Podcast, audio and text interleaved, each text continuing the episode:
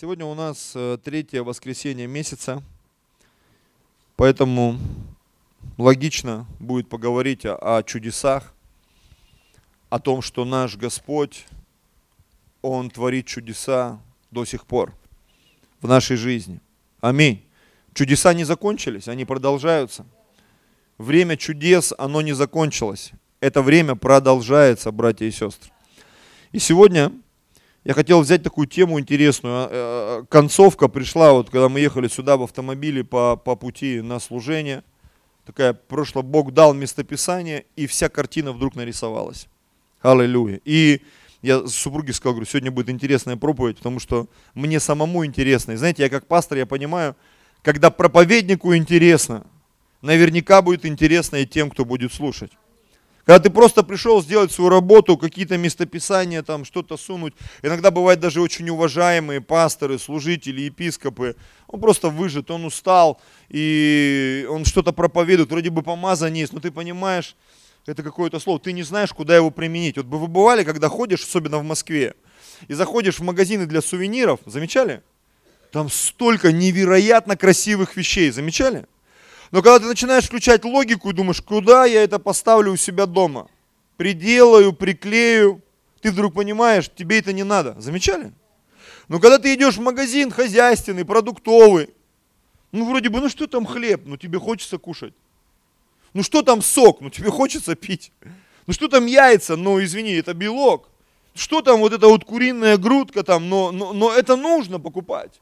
И ты вдруг понимаешь, что, возможно, в этом нет какой-то красоты, привлекательности, как в сувенирах. Но это необходимо. Почему? Тебе нужна пища. Аминь. Поэтому я как пастор, как проповедник, как человек, который давно уже проповедует, я понимаю, что пища, она намного важнее. И если ты в чем-то очень сильно заинтересован, ты понимаешь, это пища, это пища, интеллектуальная, духовная, душевная – это пища, которая может накормить тебя, которая может наполнить твоего внутреннего человека и изменить тебя. Этой пищей нужно делиться. Когда ты приготовил что-то или купил, что ты сам есть не хочешь, вряд ли это кто-то будет есть другой. Я помню, у нас в семье был такой период, а, дети как-то маме высказали, говорят, так, папа ест, надо идти на кухню, потому что папа ерунды есть не будет. Если папа что-то есть, значит, это что-то серьезное, это что-то вкусное, это всем понравится. Аллилуйя. И ты понимаешь, что на самом деле, если ты в чем-то специалист, в еде, в одежде, в музыке, там, в искусстве, в культуре, в каких-то духовных вопросах, и люди, которые знают, что ты в этом разбираешься, конечно, они будут там, где ты. Конечно, они будут стремиться к этим вещам. Потому что, ну, если ты ешь правильные вещи, то и люди, которые понимают это, они будут рядом с тобой. вот сегодня я бы хотел с вами поделиться этим откровением. Тема проповеди моей называется «Чудеса Евангелия». То есть Евангелие, благая весть, которую мы с вами должны нести, в нем есть одна очень важная составляющая. Это чудеса. Когда мы читаем о церкви, о великом поручении к церкви, которое Бог дал, то мы видим там, что Бог пообещал делать знамения или доказательство того, о чем мы будем говорить этому миру. Он, он говорит, возложите руки на больных, они будут здоровы.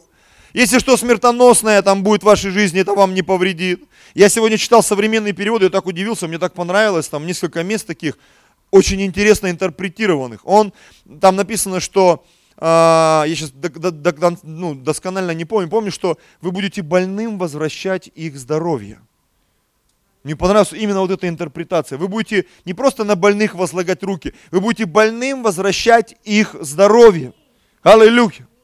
Смертоносное не повредит вам. Будете изгонять бесов. И написано, они пошли, проповедовали при подкреплении Господом вот этими знамениями, тем, что они делали. И вот сегодня я бы хотел поговорить на очень интересную тему. Вы знаете, когда мы молодые, юные, вот как мой сын, вот он только в жизнь вступает, во взрослую, скажем так, да, он уже взрослый, все, у него паспорт, он может много чего, кредиты может брать, там, не знаю, покупать, много что может делать. Ну, согласись, сынок, еще не до конца он понимает это, но он это уже может. До каких-то вещей я дошел в 40 лет. Ну, я не про, просто про кредиты, конечно же, пошутил. Есть много других вещей, которые можно делать в 18 лет. Но а, 18 лет, 19 лет, может быть, чуть раньше, да, многих людей, ну я имею в виду людей, которые в нормальных семьях, нигде там отец пьет, наркоманы там и все, и ты только видишь жесть какую-то, да. Для людей, которые в нормальных семьях, и таких, я думаю, большинство, для них взрослая жизнь, она всегда связана с романтикой, согласись я женюсь, там, выйду замуж, устроюсь на работу, там. Я помню, когда мы купили пылесос, и мне так хотелось пылесосить. Я думаю, почему мне не дают пылесосить? И потом как-то мне мама показала, как нужно пылесосить. И в какой-то момент я понял, не, пылесосить это не так круто, но уже не отмажешься, надо пылесосить. И э, я так хотел научиться готовить. И я помню, даже мама научила меня вязать, что-то вязание не покатило, там что-то с макраме было связано в моей жизни.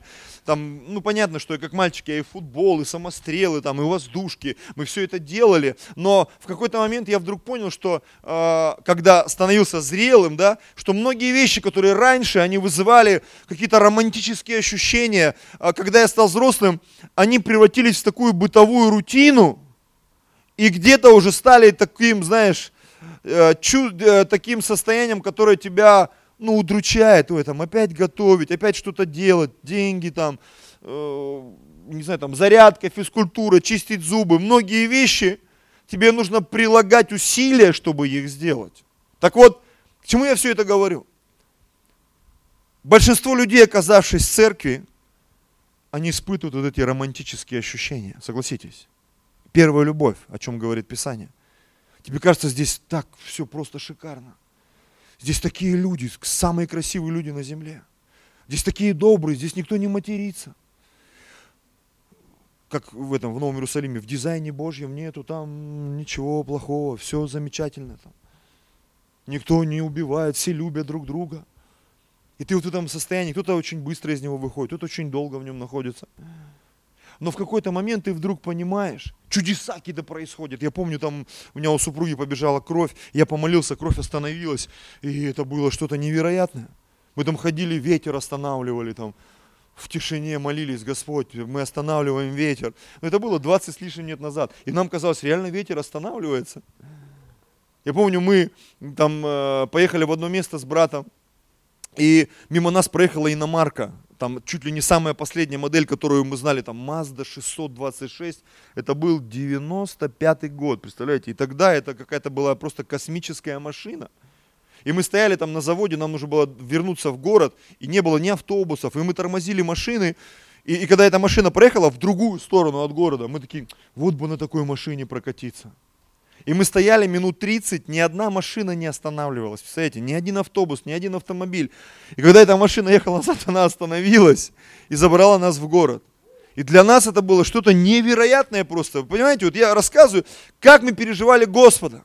Нам казалось чудо в каждом шаге, в каждом моменте, там, я не знаю. Аллилуйя. В каждом моменте чудо, чудо, чудо. Я помню, получил откровение. Мы собирались э, с супругой на свадьбу наших друзей. И я сидел в ванной там, ну, принимал ванну там перед, перед свадьбой там. И я в голове перебирал, Отец, там, Дух Святой, Сын. Я получил самое первое откровение, такая пирамидка. Как-нибудь вам расскажу про это детское мое откровение. Меня так накрыло. Знаете, когда я очнулся, когда люди начала долбиться там, э, нам на свадьбу выходить, Женя, выходи. И я, знаешь, пришел в себя, я сижу голый, в ванне воды нету. Я уже такой, как цуцик, замерз, но в голове я перебираю эти откровения. И это, это было невероятное время.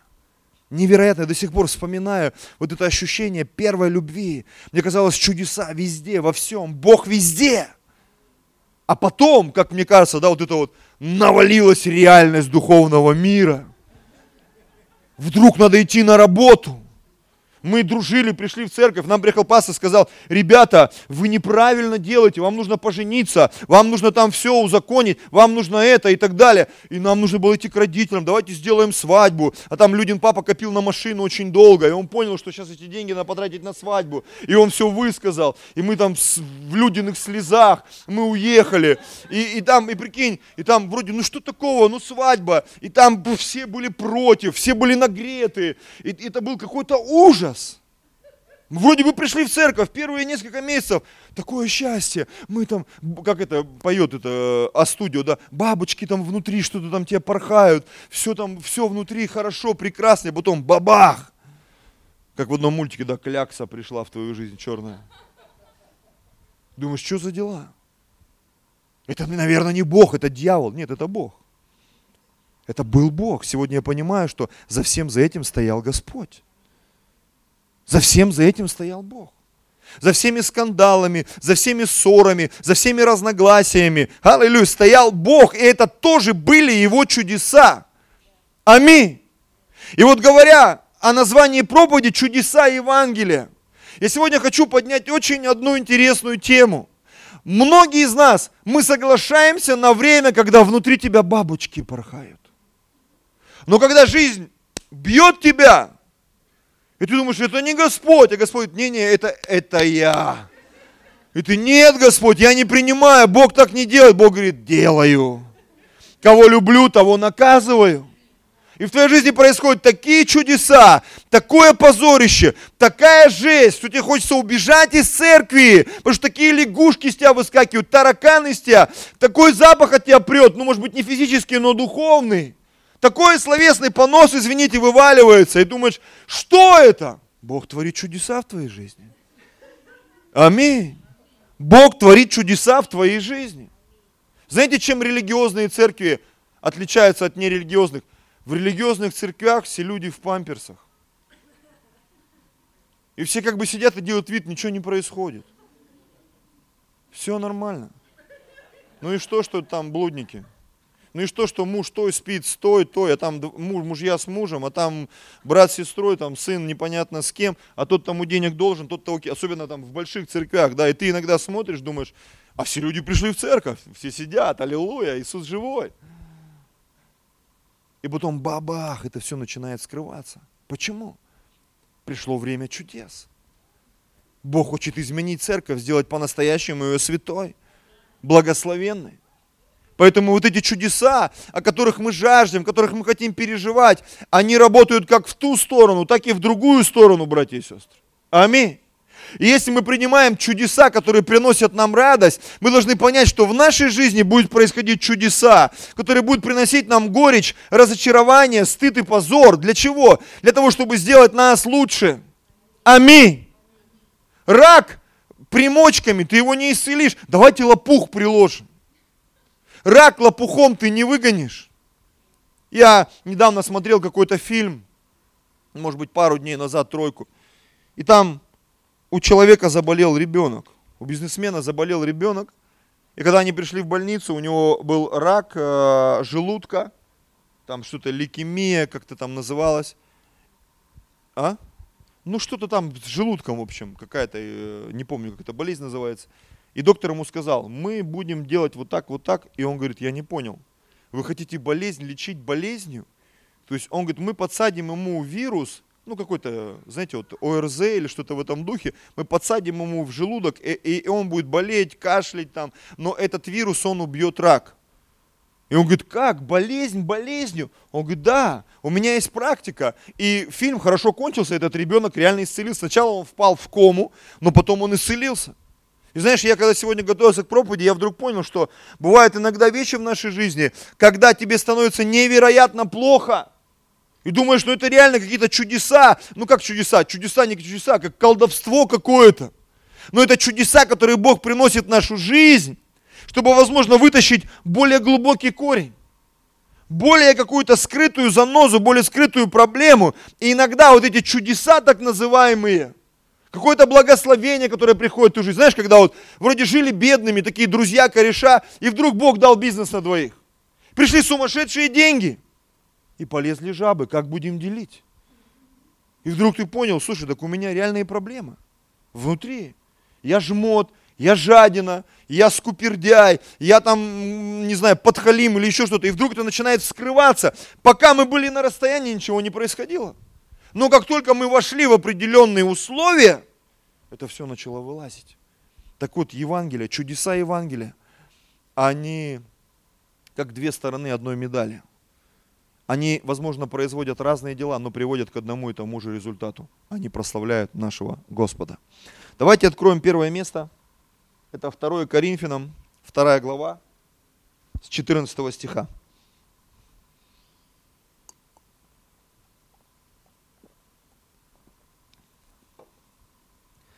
Но благодарение Богу который всегда дает нам торжествовать во Христе. Бог всегда дает нам торжествовать во Христе. Даже когда тебе кажется, что ты проигрываешь. И благоухание познания о себе распространяет нами во всяком месте. Аллилуйя. Бог, церковь сделал одеколоном этого мира. Аминь. Одеколоном. У всех разная реакция на вкус, согласитесь. Для кого-то клопы пахнут коньяком. Ну, кто употреблял коньяк, тот меня поймет. А для кого-то коньяк, кому не нравится коньяк, он пахнет клопами. Ну, у них просто вкус похожий. Говорят, даже есть вот такой вот клоп-вонючка. Ты когда его раздавливаешь, о, коньяком пахнет, кто-то говорит. Кто говорит, как коньяк клопами воняет ну, может быть, кто-то не понимает, я говорю, у него такой вкус специфический у коньяка, ну, запах. Поэтому, когда ты нюхаешь, тебе кажется, что точно это где-то. У нас в Сибири есть эти клопы зелененькие, они там на, на березах сидят, еще где-то. И когда ты раздавливаешь, вкус очень такой, запах очень похожий. И вот эта ассоциация, она нам поможет сейчас ну, понять, что очень часто то, что происходит в церкви, вот это Божье присутствие, Божье помазание, вот это время чудес – люди на него по-разному реагируют. И самое интересное, что вот это помазание, оно производит очень разный результат в жизни людей. Вот вы знаете, вот мы сидим сейчас все такие красивые, хорошо одеты, по-летнему, многие улыбаются, хорошая атмосфера, согласись, неплохая проповедь, аллилуйя. Вот. И мы такие хорошо настроены, но знаешь, когда наступает время чудес, Божьего присутствия, помазания, мы поем песню, мы начинаем молиться – кто-то очень сильно переживает Божье присутствие. Плачет, смеется, радуется. А кто-то сидит и такое состояние или стоит тупника, замечали? Такие люди часто есть среди нас. Вот он стоит, и он думает, что я сюда пришел вообще, уйти что ли, что за дела, что-то какая-то ерунда, такая громкая музыка, все. И ты понимаешь, он не в теме. Но я тебе скажу, в его жизни происходят определенные процессы. И чем ярче будет проявляться помазание – чем сильнее будут чудеса, тем сильнее будет реакция, позитивная или негативная. Мы должны стремиться к тому, чтобы в церкви были чудеса. К тому, чтобы прославление просто оно просто разрывало вот эту преграду между небесами. Аминь. Чтобы наши сердца, чтобы молитвенная группа, которая молится перед служением, да, они просто разгоняли все эти тучи в духе. Зачем? Чтобы Божий свет проливался в нашу жизнь. Быстрее все исцеляться быстрее проявятся вот эти негативные вещи, от которых мы можем отказаться, отречься, оттолкнуться. И вот Писание говорит, благоухание познания о себе распространяет нами во всяком месте. Речь идет, конечно же, о помазанных Божьих людях. Когда пасторы проповедуют, когда прославление молится, поклоняется, когда люди, служители Божьи, что-то делают, что происходит? Начинает действовать Божье помазание. Аминь. Это помазание, оно производит определенные вещи. И вот написано, ибо мы Христово благоухание в спасаемых и в погибающих. Нам часто кажется, что погибающие это те, кто в церковь не ходит. Есть люди, которые ходят в церковь, и они относятся к касте погибающих. Они приходят из последних сил. Они приходят послушать, но они давно не читают, не молятся, они давно не ищут Господа, и они погибающие, они среди нас. Возможно, об этом не догадываемся, возможно, это даже служители. Я помню, у нас э, был разговор с одними служителями, мы их знали какое-то время, и нам одна девушка призналась, я была э, секретарем библейской школы, но в тот год библейская школа, в которой училось там больше 200 человек – я говорю, но в тот год я чуть не ушла вообще из церкви от Бога, потому что я за год не прочитала ни одной главы из Библии, я не молилась, я не поклонялась Богу, я просто приходила в церковь как на работу. Она была погибающая. Для многих людей церкви, секретарь библейской школы, а, да ты что, да это такой духовный человек. Мы, помню, были студентами, это было давно, почти 20 лет назад. Но когда мы это откровение услышали, мы поняли, такое бывает даже со служителями. С людьми, которые в служении, которые что-то говорят, но ты погибающий. И тебе нужно помазание, которое что-то сделает, которое вот эту негатив, нечисть, оно выкинет из тебя. Зачем? Чтобы ты мог покаяться. Чтобы ты мог спастись. Спастись. Это помазание, оно показывает, ну, знаешь, как уровень нашего святого состояния. Потому что Если ты святой, помазание тебе будет в кайф. Но если ты не святой, тебя помазание будет давить, душить, грузить. Это такой сигнал для многих из нас, такой маячок. Что-то не так, Господь. Что-то не так со мной, Господь. Какие-то неправильные вещи. Я хочу, чтобы ты меня исцелил, чтобы ты меня избавил, освободил. И здесь написано, ибо мы Христово благоухание Богу в спасаемых и в погибающих. Для одних запах смертоносный на смерть. Почему часто говорят, сходи в больницу, сделай флюорографию. Проверься, это не так сложно. Хотя бы раз в год. Я тут права менял. Мне спросили, ты когда был последний раз в больнице? Я, м-м, ну, когда права получал. А я говорю, 10 лет назад? Я говорю, ну да, наверное. Он говорит, вы что? Идите на флюорографию. И я сходил, он так до сих пор и не посмотрел, надо позвонить, хоть спросить, что там. Конечно, верую, мы все здоровые, исцеленные. Верую, мы скоро прорвемся. Верую, мы скоро исцелимся. Верую, скоро домашка начнет расти. Может, 20 лет еще пройти. И будет только хуже. Возможно, там уже не физический рак, но духовный. То, что внутри разрушает. И ты, ну вот я скоро начну молиться, скоро начну поститься. Вот это последняя моя реабилитация, я точно все начну с чистого листа. Возможно, там что-то уже. Поэтому тебе нужно помазание. Зачем? Чтобы ты почувствовал, что происходит. Может, уже запах смерти. Я помню, мы собирались на конференцию, помнишь, Марин, был там с Канска паренек один. Он с репцентра хотел уйти, мы его отговаривали всем репцентром. В Зеленогорске дело было. Который умер потом. Ты ко мне подбежал и сказал, он умер. И я смотрю на него, и у него лицо, лицо смерти. Я говорю, парень, у тебя на лице смерть написана. И он, да не, не, не, не, не, нет, точно нет. И мы поехали на конференцию. Через день, помню, прибегает Марина с таким глазами, пастор, короче, все. Его нет. Я говорю, да как? Это же было понятно еще тогда. Я не скажу, что я такой там супер помазанник, но в тот момент, знаешь, я посмотрел на него – и знаешь, вот у него вроде бы лицо, а как, как, как череп, знаешь, такой оскал черепа. Я говорю, парень, ты не жилец вообще, ты куда собрался? Ты куда собрался? Он говорит, да нет, все нормально, все четко. Он уехал, и вечером или на следующий день все там, какой-то передоз, что-то в этом духе. Это реально был смертоносный запах. Прям весь центр, я помню, там все сполошились. Ты что, ты что, не надо. Тебе даже пастор сказал, ты куда собрался? Он собрался, уехал и все. Всего лишь сутки прошли. И вот написано, для одних запах смертоносный на смерть, а для других запах живительный на жизнь. И кто способен к всему? Сегодня утром моя супруга включила проповедь из Красноярска, там онлайн. И там вышел парень свидетельствовать. И он покаялся три недели назад. Он вышел в таком, в, в как его, в капюшоне. И он почему был в капюшоне, потом сказал, у него свастика была на голове, наколота там на всю голову.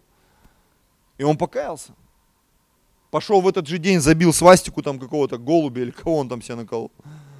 Ну, что-то там себе наколол другое, в общем. Ромбик, квадрат там, я не знаю. И уже через спустя три недели он свидетельствовал. И там реальное свидетельство. Там что-то должны были его посадить, там отпустили, короче. И там я, я просто слушал так, как краем уха. И я понял, что Бог в его жизни сотворил просто невероятное чудо. И, и пастор Сергей говорит, я говорит, стоял, видел на него, смотрел на него, у него глаза в пол, взгляд такого загнанного какого-то зверя, говорит, а сегодня другой взгляд. И он улыбается, рассказывает, вот вы не верите, я вам сейчас расскажу, вот там реально, там вот, вот, пожизненное, знаешь, такое вот внутри, лысый какой-то там. А сегодня Бог его изменил. В его жизни был этот смертоносный запах. И он помог ему сделать правильное решение.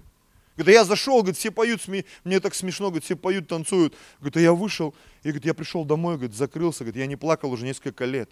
И, говорит, я просто прорыдал, я думал, у меня там, говорит, просто рыдал, говорит, как девчонка. Говорит, я не понимал, что со мной происходит. Просто Бог прикоснулся к нему, помазание прикоснулось к нему. Спустя три недели он думал, что все, его сейчас посадят, там дадут чуть ли не пожизненно, что-то там произойдет, а Бог его исцелил, он ходит в церковь.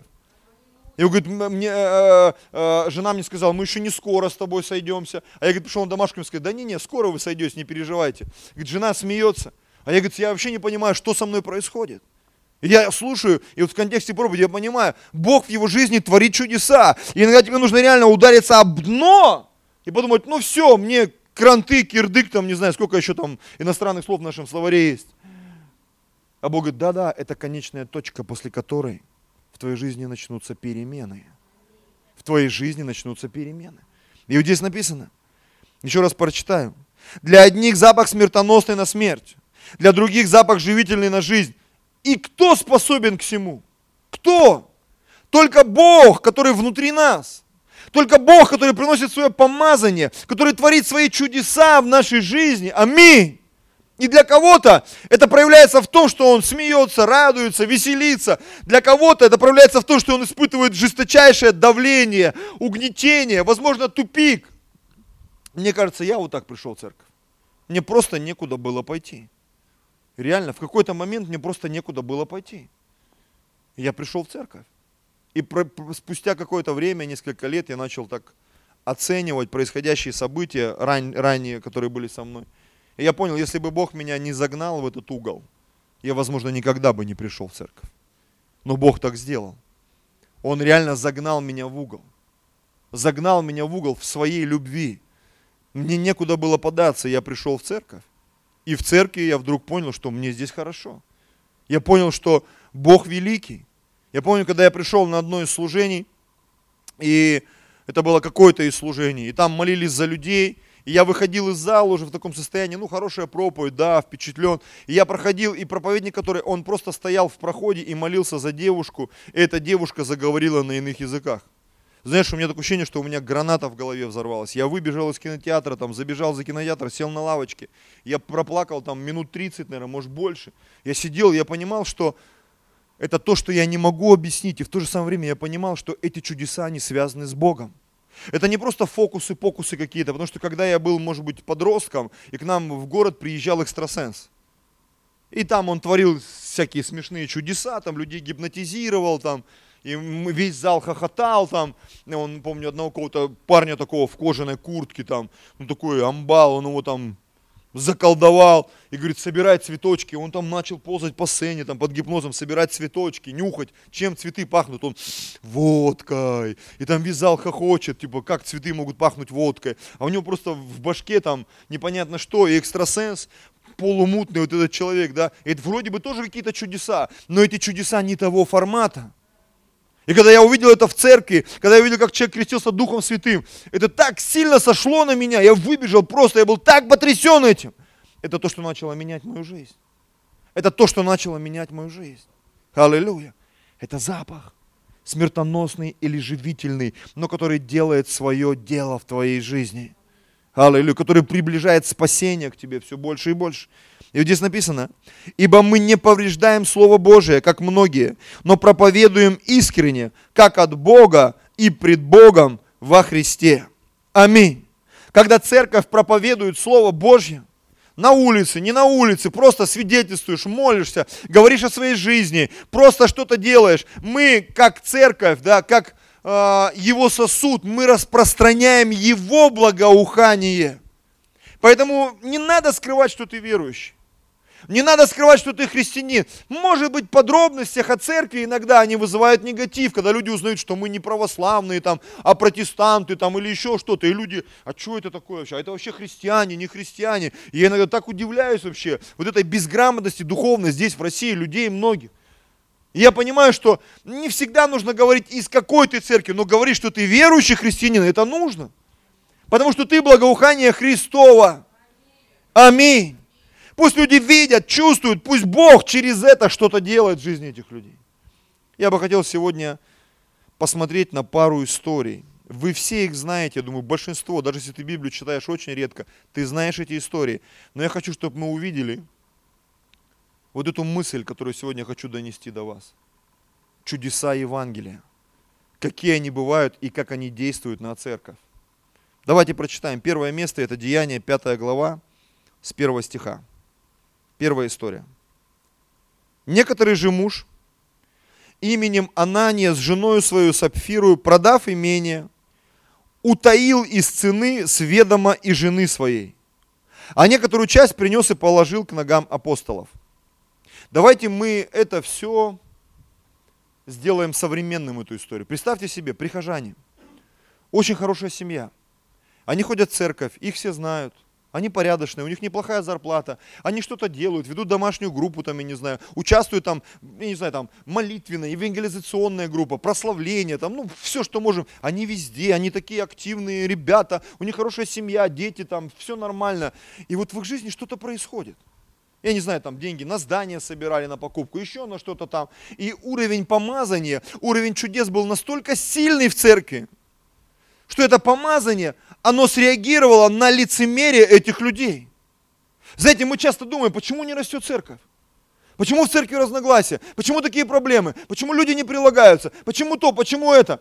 Потому что есть очень много вещей невидимых в нашей жизни, связанных с деньгами, с отношением к священнику, к пастору, друг к другу, со сплетнями, с блудом, с бунтом, с разногласиями – с тем, что кто-то смотрит порнографию там, или употребляет алкоголь, там, курит сигареты. Где-то это все подпольно, тайно, все происходит. Мы ходим в церковь, мы такие красавцы, мы молодцы. Но жизнь не меняется.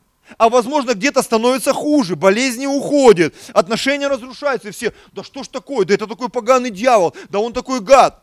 Да тут дьявол ни при чем, ребята. Дьявол ни при чем вообще. Очень интересная история. Они просто утаили. Просто утаили из сцены. Я не знаю, можно нафантазировать что-то там еще, прибавить негатива или наоборот позитива э, к жизни Анании и Сапфиры. Но Библия говорит так, как есть. Непонятно, Анания хорошим был, плохим был, непонятно. Непонятно, Сапфира была хорошая женщина, плохой. Они были частью церкви. Они ходили на служение, на домашние группы, такие активные были. И вот все и они в пожертвовании участвовали. Не примите близко к сердцу, мы сейчас говорим о сути, даже не о деньгах, не о деньгах, мы сегодня говорим о чудесах. О чудесах, кто не понял, мы говорим сегодня. И положили к ногам апостолов, то есть как все, положили, все, классно. Но Петр, ну он тогда служил в тот момент, и он был весьма помазан, и он был подключен к небесам. Он сказал, Анания,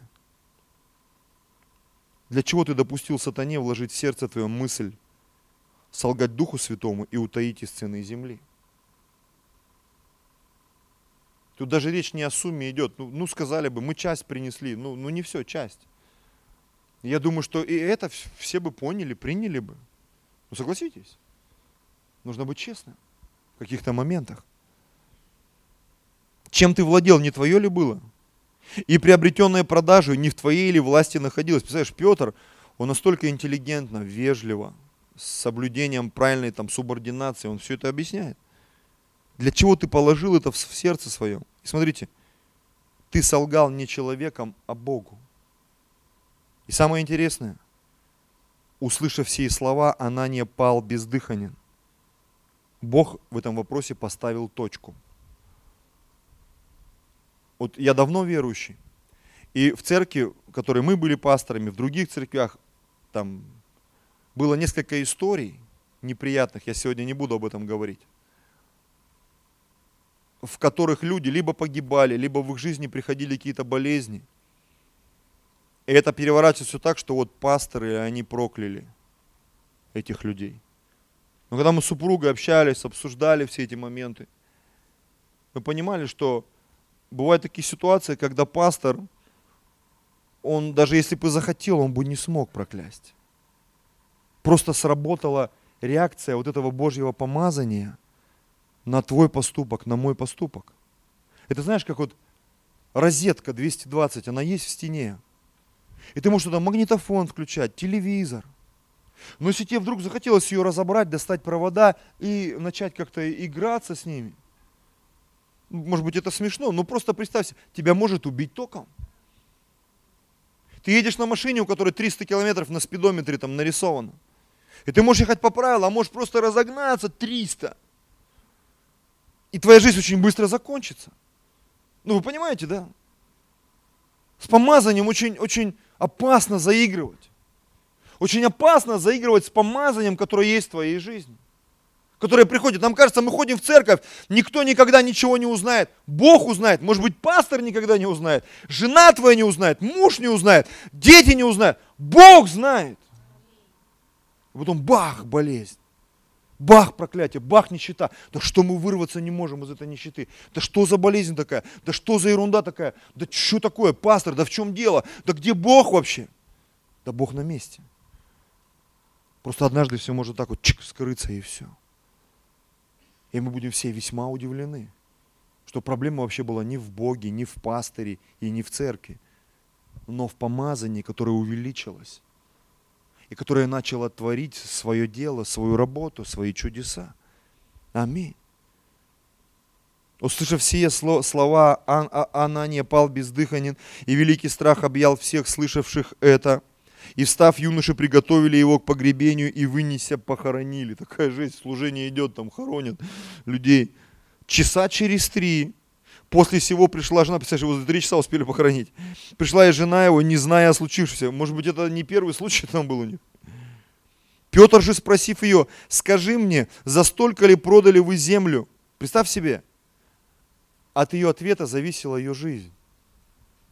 Я помню, у пастора Сергей Синокосов такую интересную тему поднял в разговоре, он потом об этом проповедовал. Он говорит, вот приходят ребята, благословите, вот мы там венчание хотим, мы то хотим, мы все хотим.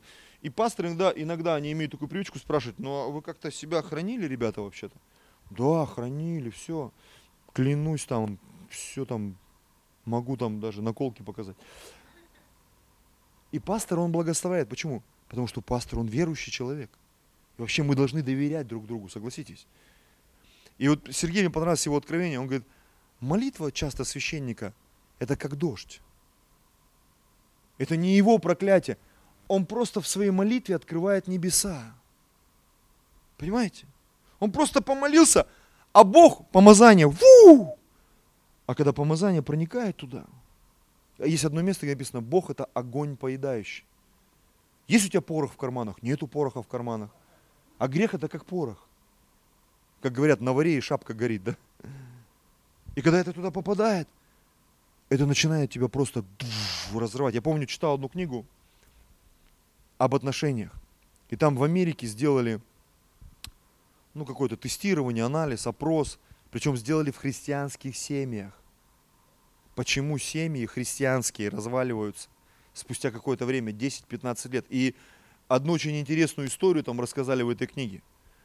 Что парень верующий, девушка верующая, и они родились в христианской семье, и они знали, что нужно хранить себя до брака. Ладно, мы неверующие, там как-то пришли все в церковь, Бог нас там многих так соединил, благословил, сказал Аллилуйя, и мы живем и радуемся. Ну понятно. Но когда вот все нормально, все правильно, ты научен, ты воспитан, ты подготовлен там, к десятине, к помазанию, к каким-то вещам, к проповеди, к свидетельству, к чистоте, и ты это все пропустил мимо ушей. И вот про один брак, там мне понравилась одна история, когда парень ну уже мужчина, да, спустя какое-то время внутри него так сильно поднялась ненависть к своей жене. Такое неуважение какое-то, он перестал ее уважать, куда-то любовь растворилась. И он не мог понять, в чем корень этой проблемы.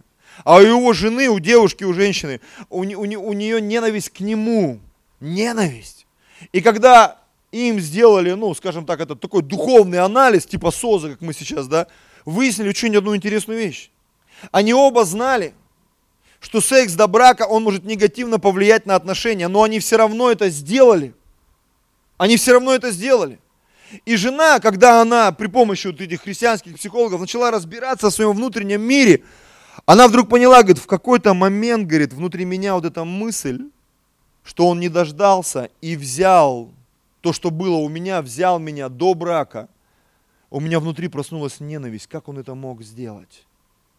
И вот эта ненависть, где-то она росла, росла, росла, росла, и спустя 10 лет, не год, не два, 10 лет, она, говорит, заполнила меня всю, говорит, я понимаю, я ненавижу этого человека, я не люблю его, не хочу с ним жить. У, у ее мужа эта история произошла точно сюда наоборот. Он говорит, я так сильно ее любил.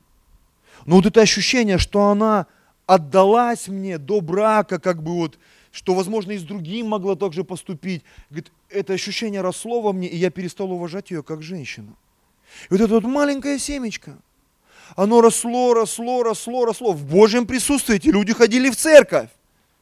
Они были помазанниками Божьими. Это росло внутри них в Божьем присутствии. И они начали просто ненавидеть друг друга. Разве такое бывает? Это просто дождь. Дождь, который пролился на, на твои десятины. Все принес ты, не все, только Бог знает. На все твои жертвы, искренние, неискренние. На все твои посты и молитвы, искренние. Не, ведь никто не знает, что ты там дома, постишься ты, не постишься. Может быть, ты постишься в церкви, домой пришел, как накидался там. И дальше постишься. Счастливый. И помню, брат один пришел там, звонит, открывай. А у нас пост там третий или четвертый день поста. Он щемечки смотрю, лупит. И, и знаешь, меня это так смутило. Нас вообще не должно смущать, согласись. Если человек грешит там или что-то делает, ну спроси. Но иногда люди себя настолько ведут, что типа, а что, в чем тут дело вообще? И ты смущаться начинаешь, тебе стыдно спрашивать. Я помню, а, а ты что семечки-то щелкаешь? А что такого? Я говорю, так мы вроде в посте. Ну я в курсе. Я говорю, подожди, я не понял. Ну, кажется, в посту ну, семечки не надо щелкать. Ну, как-то, ну, воду пьем, ну, ладно, там, чай там как-то еще там. С лимоном, с сахаром, с молоком, с медом, с вареньем, со сгущенкой. Я не то, что там камень в чей-то огород, но, но иногда мы сидим и друг друга подозреваем, да? Что-то постился, постился, почему пост не работает? А что ты в посту делал? Ну как, я освещался. Ну вот получай. Все, что ты хотел, ты получил. Бог поругаем не бывает, братья и сестры. Ни в чем. И вот эта женщина, ее спросили. Ну, ну вот в устах, от, от ответа в твоих устах, от ответа в твоих устах зависит твое дальнейшее будущее. Спросил ее, скажи мне, за столько ли продали вы землю? Она сказала, да, за столько. Петр сказал ей, что это, согласились вы искусить Духа Господня? Вот выходят в двери, погребавшие мужа твоего, и тебя вынесут. Петр, видимо, он был потрясен тоже не, не меньше, чем все остальные. Говорит, ребят, вы что? Вы что творите вообще? Вдруг она упала у ног его и спустила дух. Вдруг. Все думали, да ладно, сейчас все нормально будет, ее отпустят. Нет. И юноши, войдя, нашли ее мертвую и, вынеся, похоронили ее подле мужа ее. Вот такое чудо произошло в церкви прямо на воскресном служении. Скажешь, да нафиг нужны такие чудеса? Ну, многие так, да, у многих реакция. Пастор, зачем ты нам вообще это рассказываешь? Все уже пульс начали проверять. Там все. Вроде нормально сердце бьется. Смотрите, 11 стих. Великий страх объял всю церковь и всех слышавших это. Скажешь, но ведь в Боге нет страха. Но это не тот страх. Это немножко другой страх. Это правильный страх. Страх перед Богом, перед Его присутствием, перед Его помазанием, перед, тем, что, перед осознанием того, что Бог все видит, знает и понимает. Аминь. Все тайное рано или поздно станет явным. Смотрите, руками же апостолов совершались в народе многие знамения и чудеса. И все, после этого, наверное, да, это моя интерпретация, единодушно пребывали в притворе Соломоновом. Все в церкви, все. Все на собрании, воскресенье, как штык. Десятина там до каждой капулечки приносилась, наверное. До каждого зернышка там. Даже больше молитвы от души до хрипоты в горле. Посты, даже воду пить не будем. Будем поститься. Халилюя. Будем молиться, будем проповедовать. Иногда страх, он делает нас правильными, братья и сестры. Страх из-за уважения к кому-то. Ну согласись, когда тебе приходит какой-то незначительный гость, ты можешь ему чай налить, там, вторичок закинуть туда, взять из этого вот стаканчика. У меня супруга любит складывать там. Я говорю, зачем вы складываете вот это? Выкидывайте сразу. Ну, они, ну вдруг это запарить. Я говорю, кому, гостям, что ли? Нежданным гостям, да? Но когда приезжает какой-то гость, Знаешь, у нас даже прикол иногда. Дети приходят, если они видят, у нас такая вот этажерка есть под фрукты. Если она полная, я иногда слышу там Виолет или кто, мама, а что, к нам кто-то приезжает в гости, что ли? Потому что на этажерке много фруктов. В холодильнике что-то там много всего чересчур. У нас что, гости, что ли? Я думаю, так, надо, наверное, это менять. Даже когда гостей нет, пусть это будет все. Главное, чтобы это съедалось, не выкидывалось, правда. А то иногда гости, ну, не все съедается. Что ты уж так говоришь? Здесь я с тобой не соглашусь. Очень много выкидывается. Особенно, когда гости резко уезжают, ничего не съев. Да. Руками же апостолов совершались в народе многие знамения чудеса. И все единодушно пребывали в притворе Соломонова. Смотрите, ну такое странное чудо произошло в этой церкви, да? Чем все закончилось? Чудеса. Чудеса, чудеса. 13 стих. Это мне так сильно нравится. Из посторонних же никто не смел пристать к ним. Народ прославлял их. 14 стих. Верующих же более и более присоединялось к Господу. Смотрите, множество мужчин и женщин. Что сделало вот это вот действие, вот это чудо, когда Анания и Сапфира умерли? Руками апостолов начали твориться невероятные чудеса. Бог понял, что эти люди, они готовы не просто вот, ну, я благословить могу, но вот э, осуждать не буду, но иногда приходится делать эту работу. Аминь. Знаешь, как когда маленький ребенок родился, когда он спит такой классненький, его там помусюсюкать, а он еще орет по ночам. А еще он и какает, и писает, и воняет невероятно. И все это мыть надо, подтирать. И многие хотят, я хочу ребеночка, ну да. Когда родится, поймешь, что это такое.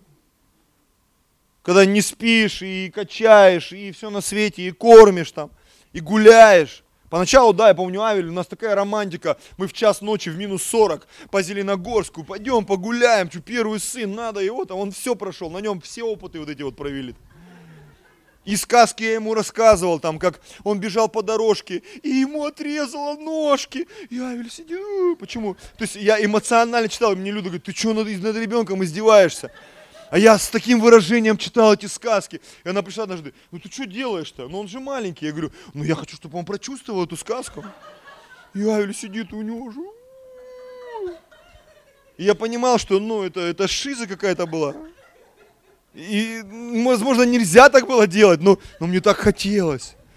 Как, как вот вообще, вот если я вот так прочитаю? Такие опыты были. Много негатива, много позитива, но мы прошли через сегодня они выросли. Вот так же и церковь. Есть негативные стороны, кто-то умирает, у кого-то проблемы, болезни, проклятия. И думаешь, какая жесть, такого не должно быть, такое должно быть. Почему? Кто-то через это вразумится. Аминь. Для кого-то это будет таким потрясением, как здесь. Из посторонних же никто не смел пристать к ним, а народ прославлял их. Верующих же более и более присоединялось к Господу множество мужчин и женщин. Это парадокс. Посторонние не могут пристать, а церковь растет. Люди прилагаются. Почему? Потому что кто-то умер не в тему. И все поняли, так, если сюда приходишь, надо себя вести достойно. Если жертвуешь от души, молишься от души, если пошел на исповедание, рассказывай все как есть. Смотрите, 15 стих. Так что выносили больных на улице, полагали на постелях, на кроватях, дабы хотя бы тень проходящего Петра осеняла кого из них. Сходились также в Иерусалим многие из окрестных городов, неся больных, нечистых духами и одержимых, которые и исцелялись все. Вот они чудеса в действии, братья и сестры. Чудеса в действии. Думаешь, какая жесть, там она не Сафир умерла. Смотри, сколько спаслось. Смотри, сколько исцелилось, сколько вразумилось. Бог начал что-то делать, невероятные чудеса начали происходить. От тени Петра люди исцелялись. Такая вера была в Бога, который был в этих людях, который через них действовал. Ты скажешь, не, ну давайте вот это уберем, а вот это оставим. Тогда жизнь сама по себе, она потеряет смысл. Аминь. Потому что вот мы смотрим, вроде бы такие красивые снаружи, но если тебя разрезать там внутри, там мало что красивого, но это составляет твое тело, твою жизнь. Мы часто смотрим на какой-то удивительный брак, там вот муж любит жену, жена любит мужа, они за ручки держатся, там целуются, у них дети такие послушные, все хорошо. Но ты не знаешь, через что прошли эти люди. В большинстве случаев это было сражение. Несколько раз там попытки разводиться, еще что-то. Мы порой смотрим на церковь. Большая церковь, слово жизни, там благая весть, там еще какие-то церкви. Но если бы ты знал кухню в этих церквях, как это все рождалось, через что они проходили, сколько людей негативных приходит, а вы знаете, а вот там, а вот там, в той церкви той, а вот в церкви Сандея, а вот в церкви там Генри Мадавы, а вот там, а вот такая вот возня, колбасня. Я понимаю, конечно, она есть везде. Потому что там есть люди. И люди грешат. И даже будучи в помазании, они грешат. Я недавно слушал проповедь Иди Джекса. И он говорит, есть таланты и способности, которые Бог нам дает, а есть наш характер, над которым мы работаем и трудимся. Так вот, он такую мысль выразил, она просто пронзила мой разум. Он говорит, твои таланты, они могут завести тебя туда, поднять, где твой характер может не выдержать и сломаться. Поэтому нужно характер тренировать заранее. Тебе может столько денег прийти, что твой характер не выдержит. И скажешь, да нафиг мне эта церковь нужна. Твои таланты могут тебя так поднять. Ты можешь выиграть какой-нибудь конкурс, там, удачно выйти замуж или жениться, и там все так классно станет, что ты скажешь, зачем мне вообще Бог нужен, зачем мне это помазание? Это просто разорвет, если у тебя слабый характер. Если ты не способен доверять Господу. Легко десятину давать с тысячи рублей. А с тысячи долларов, а со ста тысяч долларов, а с миллиона долларов. Десятую часть отними просто. И все, голова начинает болеть и кружиться. И никакие таблетки, ни Вертум Форда, тоже там Тимати рекламирует, как это? Нортум Ферда, Вертум Форда. Я, я просто таблетки не употребляю. Не могу запомнить их название. Это не поможет тебе. Не поможет. Всех излечит, исцелит добрый доктор Абайлит. И Абайлит не поможет. Потому что если характер не тренирован, и вот эти чудеса, которые приходят в нашу жизнь, которые создают давление, напряжение. Они способны изменить нас. Если их не будет, возможно, ты дальше не сможешь двинуться. Вам понравилось? Давайте еще одну историю посмотрим. Не менее интересно. Деяние 19 глава, с 1 стиха. Во время пребывания Аполлоса в Коринфе Павел Пройдя верхние страны, прибыл в Ефес и, найдя там некоторых учеников, сказал им, приняли ли вы Святого Духа уверовав? То есть такая какая-то странная церковь. Вроде покаялись, но ни Духа Святого, ни Иисуса не знают, что за церковь какие-то, нерегистрированные, в общем, какие-то. Они же сказали ему, а, сказал им, приняли вы Святого Духа уверовав? Они же сказали ему, мы даже не слыхали, есть ли Святой Дух. Он сказал, Павел, ну, знает Бога, знает все доктрины, стандарты, помазанный человек, он говорит, ребята, вы кто? Вы во что крестились вообще? Во что веруете? Что читаете? Какую Библию читаете? Да? Они отвечали, в Иоанново крещение. Ну, грубо говоря, вот они каяли всех, а что дальше? Да неважно, вот мы покаялись и все. Павел это уразумел. Он сказал, Иоанн крестил крещением покаяния, говоря людям, чтобы веровали в грядущего по нем, то есть во Христа Иисуса. Услышав это, они крестились во имя Господа Иисуса. Такие наполовину стриженные были, наполовину спасенные. Покаянные, но не спасенные. Вот они что-то собирались там, 12 человек, друг за друга молились, там, халилюя. Непонятно, чем занимались. Услышав это, они крестились во имя Господа, и когда Павел возложил на них руки, не шел на них Дух Святый, и они стали говорить иными языками и пророчествовать. Всех их было человек около 12. Почему около? 11 собака, что ли, я вот не пойму. Как-то около. Или 12 и кошка там, да? Ну, около, в общем. Может, один без ноги был там, не знаю, его за человека не считали. Восьмой стих. Придя в синагогу, он небоязненно проповедовал три месяца, беседуя и удостоверяя о Царстве Божьем. Там было 12 человек, которые покаялись, крестились. Около 12, извините, будем точными. Но как некоторые ожесточились, и не верили, злословия путь Господень перед народом, помазание начало действовать. На кого-то живительный запах, на кого-то смертоносный. Живительный, смертоносный.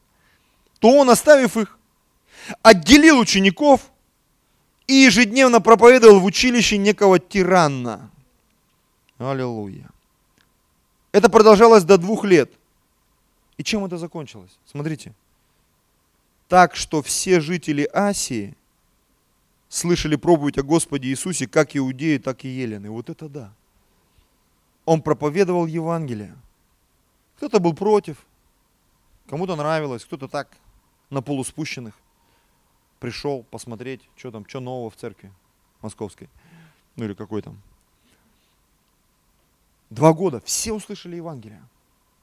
Смотрите, как это взаимосвязано сильно с проповедью Евангелия, чудеса. И вот смотрите, 11 стих. Бог же творил немало чудес руками Павла. Бог же творил немало чудес руками Павла. Он проповедовал, он учил, и он творил чудеса. Кто-то не слушал, кто-то говорил, что это ерунда, ересь, чушь.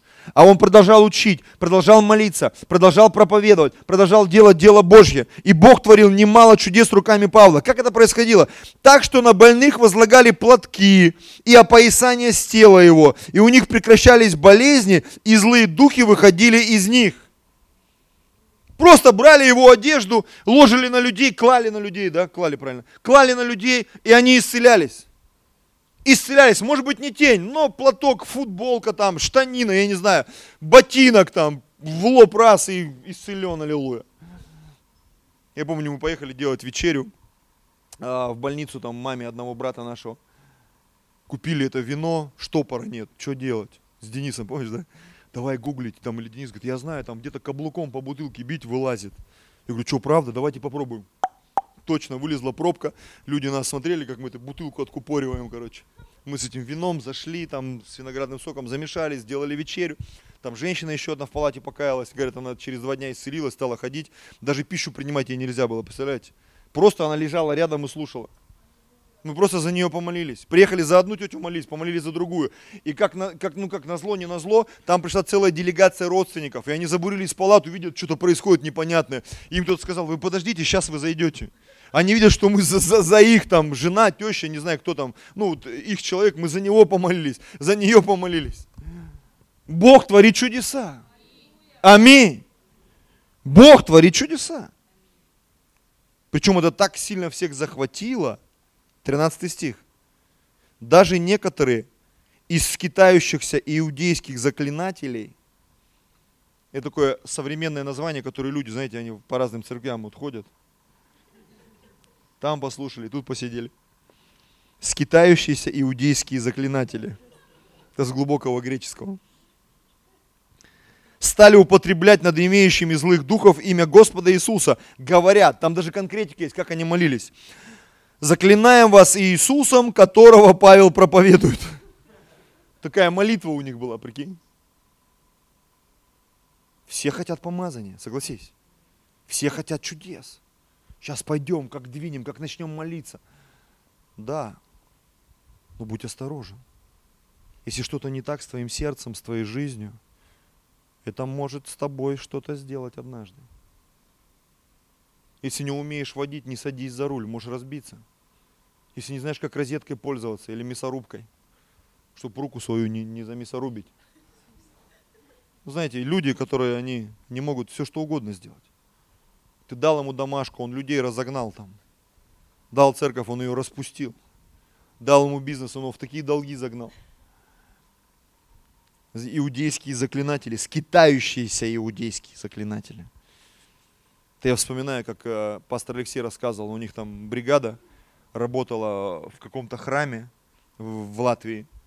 И говорит, когда пришли говорит, за зарплатой, э, начали на бланке расписываться, там на бланке написано «Орден нищенствующих сестер бедного младенца Христа Иисуса». Говорит, такая организация, говорит, что аж волнение внутри поднялось. И говорит, когда они сейф открыли, там такие явно не нищие купюры лежали в кассе этого ордена.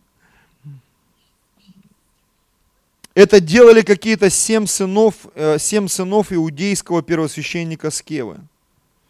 Я, помните, говорил вам об этом откровении, да? Это были сыновья священника. И такое ощущение сказать, что это были просто отступники. Они иногда приходили в церковь, они иногда что-то там собирались, что-то там делали. Иногда, знаешь, иногда появляющиеся в церкви.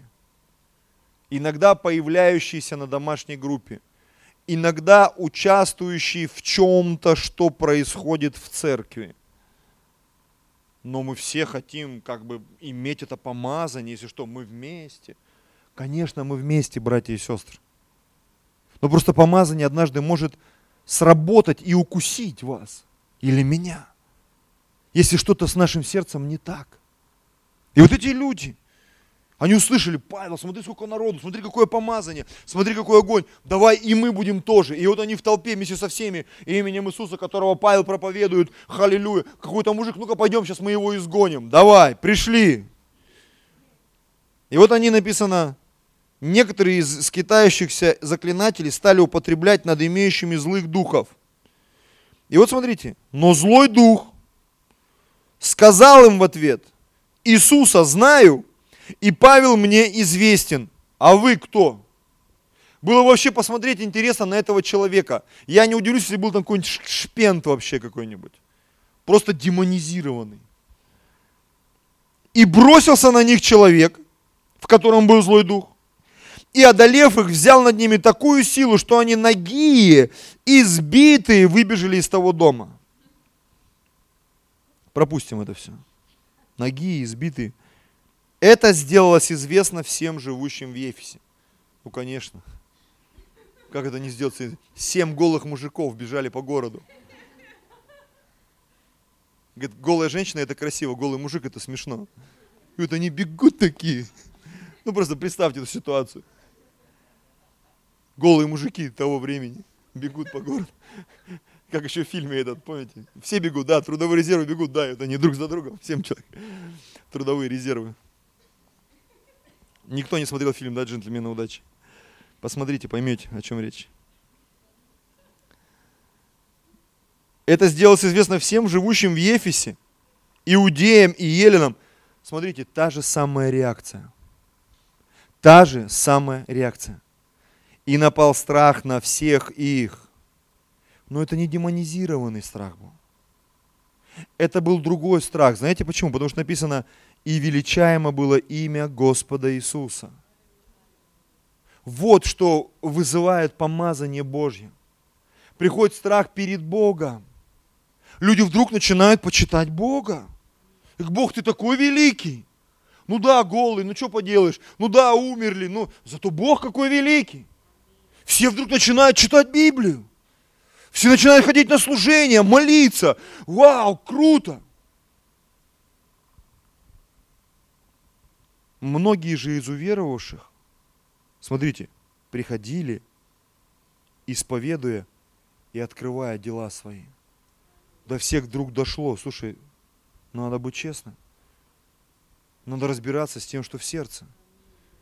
Что-то не так со мной. И когда человек приходит, там, пастор, помолись, что-то у меня в жизни не идет. А ты-то понимаешь, но не договаривает. Не все рассказал. Это знаете, как вот в темноте большую картину освещать фонариком. Раз глаз чей-то, ой, что это такое? А, конь! Ой, хвост коня! Ой, там, копыта коня! Ой, что-то еще! Надо свет включить, чтобы всю картину увидеть. А вот это вот, когда человек рассказывает, и ты знаешь, как с фонариком, чик-чик-чик, и ты понимаешь, да он не рассказал ведь тебе. Да суть даже не в этом. Суть даже не в том, что рассказал или нет. Знаешь, когда жизнь, она сокрыта, а Бог-то все видит. Все видит, все, Он знает, почему не прет. Финансово, духовно, душевно, почему домашка не растет, почему церковь не растет, почему человек не исцеляется, почему с финансами запара, почему в отношениях с супругой, с женой, с детьми запара. Бог ведь все это знает, все понимает. Да не, мы честные, мы такие праведные, мы такие крутые. Значит, нет. Вот я знаю все свои косяки. Знаю. Поэтому, да, иногда достает. Бог, ну почему? Бог говорит, ну ты же все знаешь. Знаю. Ну а что ты? Бог тишь. Вот и тащи, как помню, один пастор пример сказал. На всю жизнь я запомнил. Он говорит, выбрал жену сам. Потом, Бог, зачем мне эта жена? Говорит, ну ты же сам выбрал. Вот утащи как чемодан без ручки. И ты и так, и это. Там столько претензий, столько всего. Но ты же сам выбрал. Ты сама выбрала. Вот все, что ты выбрал, вот и будешь тащить. Многие же из уверовавших, пожалуйста, музыканты, приходили, исповедуя, открывая дела свои. Смотрите, дальше. А из занимающихся, занимавшихся чародейством, чародейством, есть люди, которые занимаются чародейством. Гадают там, то подкова висит, то перейдешь там веники перевернуты. Зачем веник перевернуть? Да не, пастор, вообще никаких делов, просто перевернули, всегда так. Так переверните нормально, приходишь, опять перевернутый. Вы зачем веник переворачиваете? Ну, как бы это просто, чтобы он не мялся. Ну, ты-то знаешь, что зачем веник переворачивать. Многие из нас знают. Зачем переворачивают веник в туалете, возле стены там. Да, чтобы не мялся, не гнулся. Угу. Да, да. Чтобы жизнь не гнулась и не мялась. Да? На всякий случай. На черточки не наступаем колодец не, не это.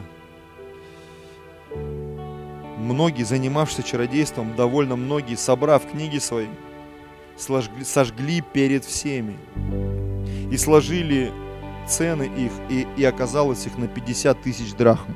Я не, не посмотрел сколько, но я так понял, это, это очень много. Это, это сумасшедшая сумма.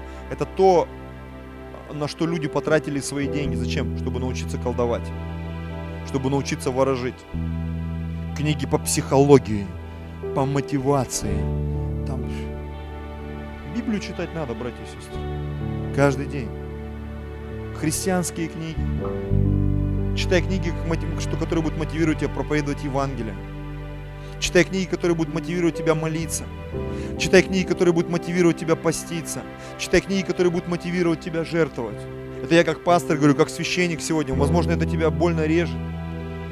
Да, классику можно читать, классно, но лучше читать то, о чем я сказал. Лучше вот такие книги читать. Джона Аванзини, Дага Милза, Лестера Самрела, Йонги Чо, Кеннета Коупленда, Дерека Принца. Вот такие книги лучше читать. По сто раз читать, пока они не станут частью тебя. И, конечно же, Библию. 20 стих. С такой силой возрастало и возмогало Слово Господне. Итог. Там умерли, здесь голые, какая-то жесть, все испугались. Но итог-то какой? Слово Божье возрастало, возмогало, авторитет Слова Божьего увеличивался. Люди реально начинали верить в чудеса. Бог реально начинал исцелять. Люди реально становились богатыми на всякое доброе дело. Семьи становились крепкими. Аминь. Церкви становились сильными, крепкими, посвященными, помазанными. Местом, где было мало места греху, но много места Богу. Аллилуйя. Это цена. Цена, цена, цена, цена. Я так сильно хочу стать стройным. Даже не говорю сейчас похудеть. Хочу стать стройным. Я на фотках себе не нравлюсь, на видео, думаю, что это вот за мордоворот. Не буду фототься больше жене. Говорю, все. Я даже там сессию нам благословили, какую-то фотосессию. Я отмазался. Не хочу. Ну, это я про себя говорю, не, не про, про себя. Но в то же самое время я понимаю, нужна цена. Надо заниматься, ходить там, кардио нагрузки там. Даже не есть, я про себя говорю, жрать надо перестать. Я себе говорю об этом. Я понимаю, тогда будут чудеса. У меня так много хорошей одежды я приобрел, накупил, меня благословили. Но многие вещи, они вот так вот на мне выглядят, понимаете? Вот так. Я их хочу одеть, эти рубашки, но они вот так вот на мне выглядят. И штаны, вот они, вот они такие классные, но я не могу в них залезть. Я... Как вчера мы были на салюте, и там один вот так вот кричит как-то. Я говорю, может он глухонемой? Герасим славит Господа, и там все ржут. И он, и вроде, вроде нормально, думаю, что он так орет? И вот мы, как вот те глухонемые. Нам хочется, но не может. Хочешь быть благословенным? Хочешь замуж? Хочешь ячейку, домашнюю группу? Церковь таких собралась, красавчиков, божьих и красавиц. Да, королевишин, королей, королевишин. За, за Господа, за Христа. Иногда надо посмеяться, согласись над собой. И ты понимаешь, за все есть цена. Поэтому чудеса Евангелия – это не просто, когда тебе прет. У тебя полный холодильник, и тачка, и вообще все, и ты и волосы там head and shoulders там помыл. И конь там такой скачет. И ты весь такой, вау. И во всем этом разгаре я, когда смотрел, у нас как-то э, записали, там, восьмисерийный фильм сняли про, как их, Романовых, про Романовых. И я посмотрел. И там вот эти вот, жена Петра, Анна там, по-моему, она располнела на 40 или на 50 килограмм за год, представляете, и умерла фактически сразу. Ну, чтобы там пила, веселилась, гуляла, знаешь, вообще не заботилась там о своем здоровье. Она просыпалась э, в 5 часов вечера, что-то такое там было, как, вообще какой-то странный. Она вообще не видела белого света, только ночью жила и тусовалась в последнее время, представляете? Балы, балы, балы. Ложилась спать там в 10 утра, что ли просыпалась там вечером, и у нее опять бал, бал, гуляние такое. И нам иногда кажется, что жизнь с Богом это вот, у, цыгане там, золотые рубли, короче, все это трясется там, Господь великий. А Господь говорит, нет, брат, сестра, брат, сестра, брат, сестра, тебе надо меняться. И в твоей жизни будут чудеса, которые, возможно, будут давление создавать в твоей жизни который будет менять тебя, делать тебя честным, чистым, убирать лукавство из своей жизни, обиды, горечь, разочарование. Делать тебя лучше. Поэтому пусть такие чудеса происходят в нашей жизни. Аминь, братья и сестры. Пусть они происходят, пусть наша церковь меняется, растет, становится благословенной. И даже если мы кого-то потеряем или что-то потеряем, для нас это будет свидетельство. Я смотрю в жизнь даже моих друзей, пасторов. Кто-то потерял ребенка, кто-то оказался в аварии, у кого-то было онкозаболевание, он прошел через операции. И даже из моих друзей, я знаю, может быть, вы не знаете, я просто как друг, я знаю многие вещи из их жизни. Я знаю, что там есть вещи, о которых даже говорить не хочется, но они через это прошли. Сегодня они уважаемые люди, они проповедуют, у них большие церкви. И они благословенные, как, как многим из нас кажется, но за всем за этим стоит цена. За помазанием стоит цена. За чудесами стоит цена. Аминь. И э, многим даже не стыдно об этом говорить. Я когда смотрел Джойс Майер, э, я не понимал, даже Людмиле говорил, зачем она все время говорит о том, что ее изнасиловал отец в каждой проповеди, в каждой проповеди. Ну ладно, ты раз сказал, но зачем в каждой проповеди об этом говорить? Какой-то момент я понял, что для нее это даже не проблема, но это действует на тех людей, которые ее слушают. И она не мусолит это, она говорит, ну да, это было, но вот видите, я живу, я благословенна, у меня есть муж, я двигаюсь вперед. Аллилуйя. То, что, возможно, доставляло ей боль сегодня, это инструмент, через который она вскрывает жизни и судьбы других людей. И говорит, я через это прошла, и вы можете через это пройти. Да, сегодня я помазанная, но в моей жизни были страшные вещи, о которых, возможно, многие бы из вас даже заикаться не стали. Меня насиловал мой отец. Причем не раз, не два, а какое-то время. А сегодня я служу, и ты смотришь, у нее не 50 человек сидит, как здесь. Там огромно, я смотрю, каждый день идут проповеди, и там полный зал, и они не повторяются. Думаешь, где она берет этих людей, чтобы им проповедовать? Там не одна тысяча людей, там 5, 10, полный стадион И ты понимаешь, это помазание. И в помазании есть те вещи, о которых не хочется говорить, а есть вещи, которые поднимают нас. Поэтому мы должны понять э, вот эту систему, структуру, механизм, как это работает, и перестать бояться. Я проповедовал эту проповедь э, в Зеленогорске.